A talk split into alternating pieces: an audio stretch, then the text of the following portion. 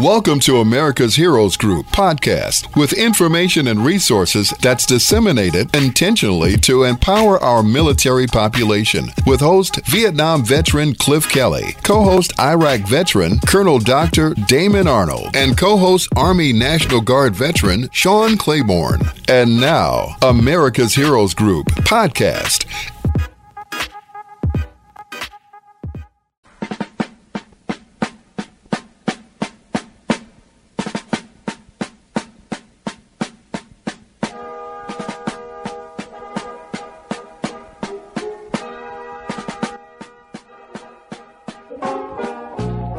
Good afternoon, good afternoon. Welcome to America's Heroes Group on WVON 1690 AM, the talk of Chicago. I am Vietnam veteran host Cliff Kelly. America's Heroes Group is a live streaming podcast, global platform, radio, print, and digital media broadcast show that empowers change agents through intentionally disseminating information, resources, and referrals to empower our military population and welcome to America's Heroes Group. Today is our community outreach round outreach roundtable, and it is Mar- Saturday, Mar- May twenty first, two thousand and twenty two. May is Mental Health Awareness and Military Caregiver Month. You just heard our host Cliff Kelly. I'm Sean Claiborne, the co-host, Army National Guard veteran. Our executive producer is Glenda Smith, and our digital media producer is Ivan Ortega of Scouts Honor Production. And it's Saturday at 4 o'clock, which means you should be listening to us on Facebook Live. We are live streaming right now. You can also see our shows on YouTube. Like and subscribe. Make sure that you like and also share comments about what you want to hear on our topics and shows today. Now, we have our panelists with us, Mr. Robert Jacobs. He's a U.S. Army veteran and a PTSD survivor. And he wants to talk about his organization called Stand Before Kings. Now, you know, everybody saw in our in our social media that we originally wanted to have Alex Levuc and also Malcolm Lee with us today. They could not be here today. So instead of talking about job placement for veterans in the community, we're going to talk about a new organization that Mr. Robert Jacobs has, has uh, started. It's a 501c3 and it's called Stand Before Kings. Mr. Jacobs, can you hear us? Yes. Can you hear me? Pretty good. Pretty good. Loud and clear. So how you doing? I'm at peace. That's always good. Unfortunately, a lot of us are not at mm-hmm. peace. so, st- stand before kings. Tell us about that. Yes. What is that all about? Well, our organization, Stand Before Kings, is truly a not-for-profit organization. We, as you stated, uh, have a 501c3 status. What we do is uh, we educate law enforcement and the public on gang prevention and awareness uh, we we work diligently to help those who are looking for a way out from from the gang life. I think that's very powerful. So that is something we definitely need, particularly in our inner cities and also even places where people don't think about, even in rural communities around the country. Um, tell us about yes, how you sir. got involved in this organization and how did your military experience um, tie into this? Okay. Well, the I can start with the military experience uh, ties into it with the uh, discipline I obtained while being in the military. So um, um, laser focused when it comes to this organization and helping those who are in need of a way out of the gang life. Um, my my my organization was given to me one day. I was reading scripture, and I came across uh, um, the the the stand before kings. Mm-hmm. and um I, upon reading upon it i was like wow there this is just my own personal opinion. I was like wow these are there are a lot of kings in our communities especially in the north lawndale area. And i was like but they don't know they're kings. And so and it was more or less like well how can i be a servant to those who are shunned upon? Mm-hmm. and uh so I decided to create this organization, and uh, it's like I said, it's been um, around since 2016, and uh, I do all that I can to say if it's just one life, then uh, to me, w- work well done. So, t- can you explain to me a little bit? Because I mean, some of us have come from bad communities. A lot of times, we use the military as a way to get out of our situation, particularly in, in the previous generations. You know, if you're in a bad situation, especially in rural communities and in, the city, that's the way to get out is joining the military. You know, you can get a job, you get training, um, learn discipline, like you mentioned. what is some of the allure of a child that might maybe they're in they're in low to moderate income households, maybe they're coming from situations where they don't have a lot of guidance and supervision. Um, what is the lure to gangs primarily? People often say it's it's the flash and the cash, but what really do you see? Okay. Well, in, in order for in in order to my opinion, growing up in uh, the North Lawndale area, um, it, it, wasn't the lure of um, for, for I too am an ex gamer. This is something I've never spoken about with Miss Glenda. So I can speak from this perspective. So it wasn't the lure of the money or, or th- most people think that that's it. No, I, I needed mentors. And so the people that I looked up to were the wrong mentors, but those were the people I would consider mentors. Not everybody is lured because of the money and the, the, the flashy stuff. It's just wanting to be a part, wanting to be loved, you know um, I can say from personal experience, I never had a man in my household to say, "Hey, son," or you know, um, or not even um, strong. I would say there were strong men in my family, but they never took the time out to say, "Hey, look, this is right or this is this is wrong." So the streets taught me until, you know, I learned that you know the way that I was being taught was uh, a, a way towards a dead end. It's interesting you should so, name your yeah, organization. But, uh, yeah, go ahead. Go ahead. Well, yeah, but uh, you know, in some cases, it, it it is the money, but I think with the strong mentor, uh, it just takes time, a conversation. I had one person in uh, Memphis, Tennessee, to sit down and just listen to me without saying anything, and I just let it all out, and and and he understood. And instead of just saying I understand or or, or uh, pretending to want to do something for me, he interceded into my life and helped me to be the man uh, I am today. Hmm. It's interesting that you named your organization Stand Before Kings because well, oftentimes people uh, point to people that, especially are from the church community and also from evangelicals in particular, people that have more conservative sta- standpoints often say that one of the major reasons, particularly in the African American community, that um, young men get drawn into gangs is because there's no strong male figure in their in their, in their life. We talk about 70% of yes. African Americans uh, um, households not having a father figure in the home, or or, or people that are divorced, single single uh, mothers raising yes. young men. Do you see that as a problem? Do you see that as as one of the main draws or one of the main uh, circumstances that, that creates that that fuel for people joining gangs? Yes, I, I do. I also know for a fact that um, it's it's doesn't just stop at one household. It's the community as a whole. Nowadays, you you can't uh, say anything to anyone's child without the parent. I would say um, disciplining disciplining the adult in front of the child. If, if prime example, if I should say something to a child and uh, the parent knows the child is wrong rather than, or I may have said something that wasn't, you know, um, something you may, you, you, one should not say, an adult shouldn't say to a child, not profanity or anything, rather than waiting to speak with me as an adult to the side. Uh, this parent would uh, choose to show this child that you know this is the way you deal with an adult and um, so it's a lack of training as well. So what do you mean by they say this is how you deal with an adult? So is that re- is that responses you get? So say for example, one thing that always drives me crazy, and, and I and I still to this day I don't know if it's something supernatural in the world that's keeping me from being able to be within arm's reach of a person or a young man. Young men walking around yes. with the pants hanging around around their ankles. I don't understand. I do not understand that. Well, not, that would not. I mean, I remember this. I have to tell this story because this is a, this is true. This is real life or me and, and, a friend of mine sitting in his in his living room uh, living room. He has a big picture window. We see a kid running away from the police. He's running from the police, but he's got his pants hanging down around his ankles. so he falls down in the middle of the street. So he's trying. He's trying to run. Yeah. He's running, but his pants are too low. Yeah. So he falls down in the street. He's finally yeah. stumbling, and the cop's not even running. He's just walking and and gets him. Yeah. So, yeah. so I don't well, understand. that, that has I a know lot to a lot do. of stories about the history of that. But if you tell a child, "Hey, why do you have your pants hanging around your neck?" I mean, I mean, I say hanging right next to your hanging stuff with these pants, basically. But why do you have your pants around your ankles? The, what type of a pushback am I going to get? What type of cussing out am I Well, going to you, get?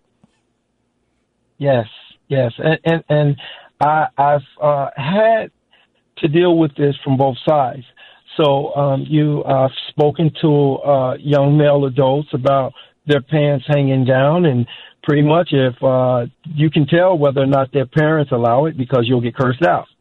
But then there are some that if you approach them with love and kindness and talk to them as though they're human beings rather than shun what they're doing, uh, I get uh, mainly positive outcomes when I pull them. Hey, brother, come here. Let me talk to you. You know, if you have a minute, and I express to him, you know, that that doesn't look right.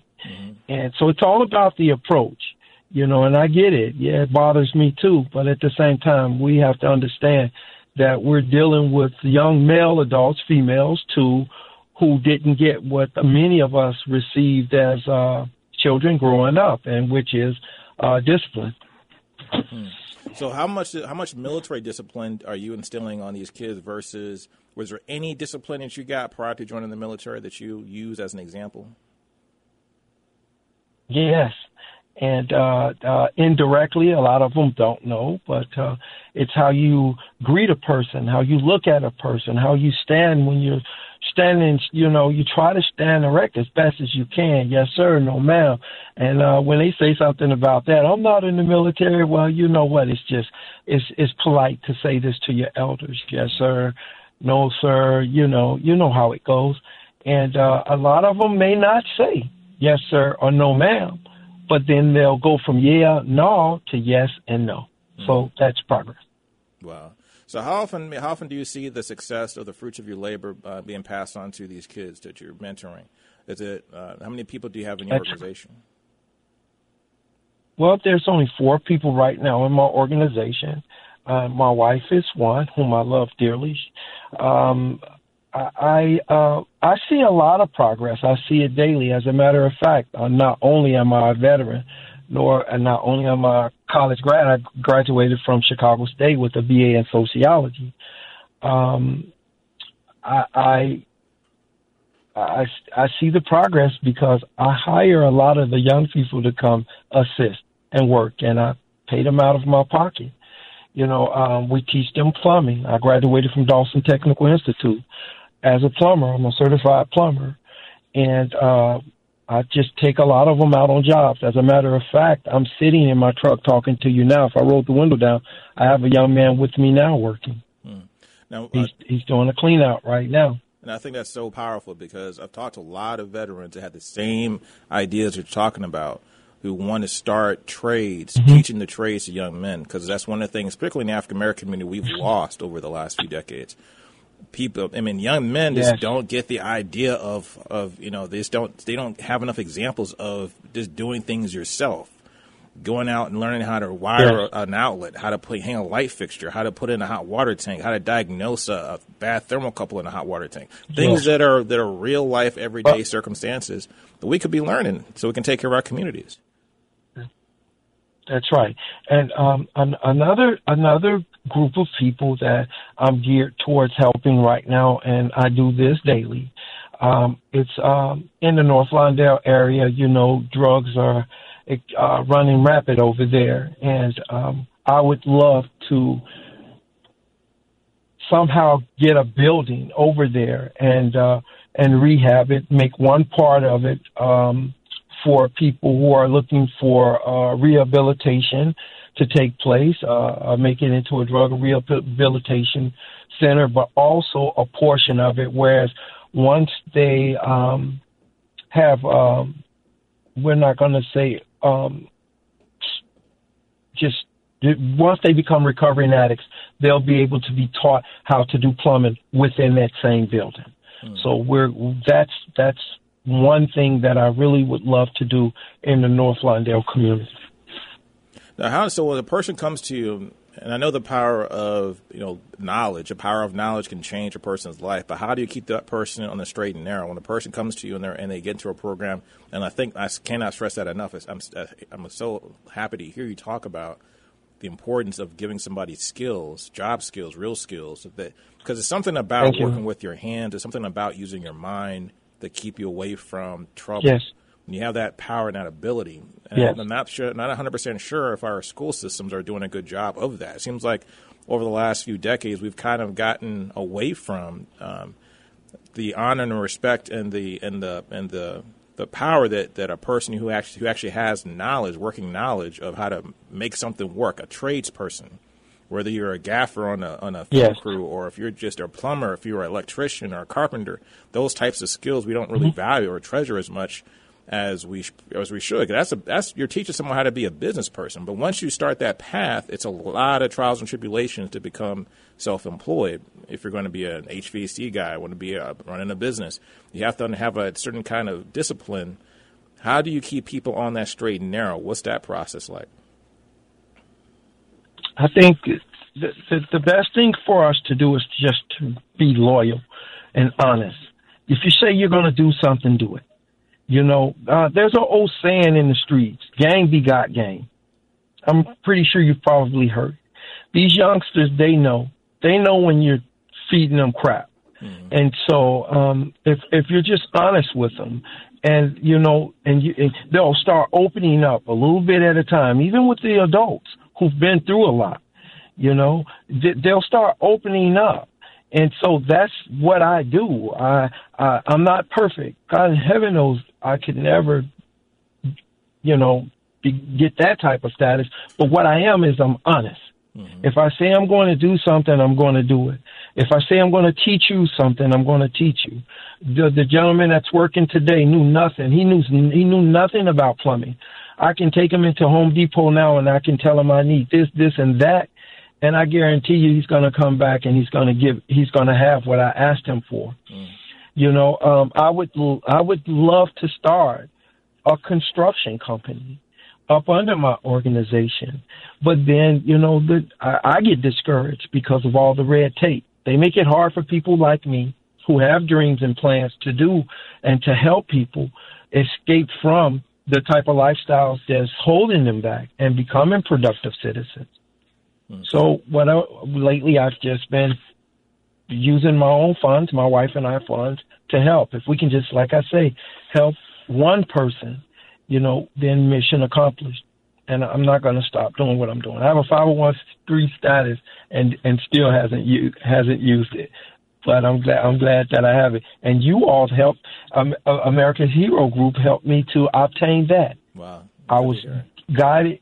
Yes, yes, Yes, yes. Spoke with Miss Glenda, and she introduced me to a, a very, very nice gentleman. And uh, th- there was no no. He listened. He and he respected what uh, I wanted to do, and uh, he said, "I'm going to help you," and he helped. But before he said that, uh, Miss Glenda had already said he was going to help me. She made sure that happened. So I'm grateful for America's Hero Group. I really appreciate that.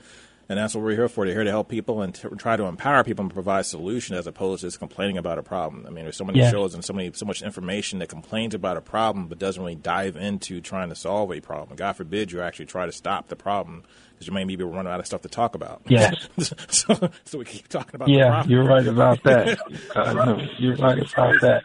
Now, in your in your life, you're a PTSD survivor. So, how does does that any did any of that any of that effect come from your childhood when you were maybe in gang life versus how much of that came from anything you experienced in the military?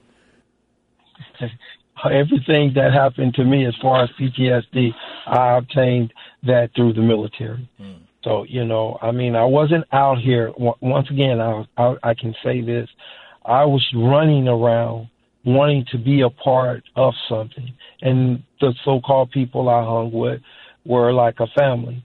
So, you know, uh, my PTSD didn't come from there. Escaping going into the military saved me mm. from becoming one of these people that, you know, uh, the people that I'm attempting to, uh, to help and show them that there's a better way of life than the life that they're living. so no, uh, my PTSD was um, um, I obtained that in the military. And this is about 30 seconds left. So when when did you realize in your gang life, you know, when did that kind of happen when you realized that you had to go do something different? What was that event that triggered you to join the military? Okay, so this is my when my grandfather said you got you have two options. If you keep living how you're living, you're either going to wind up dead or in prison. And my grandma, my granddad was a man of truth. And when he looked me in, in my eyes and he gave, he told me those were the only two options I had. I just didn't want to live that way no more. I just did. Wow. And I thank God that I did go into the military. Wow, that's good last words. Mr. Jacobs, thank you for your time. I, we appreciate Stand Before Kings, your 501c3 that's active now. How do we get a hold of, five, of, of Stand Before Kings? How do we reach you on social media? Phone numbers you want to give us? Yes, uh, I can be reached at 773 991 4285. We appreciate your time and thanks for all your hard work. I appreciate your organization. I do. God bless you, and God bless America's Heroes Group. This is America's Heroes Group. We'll be right back.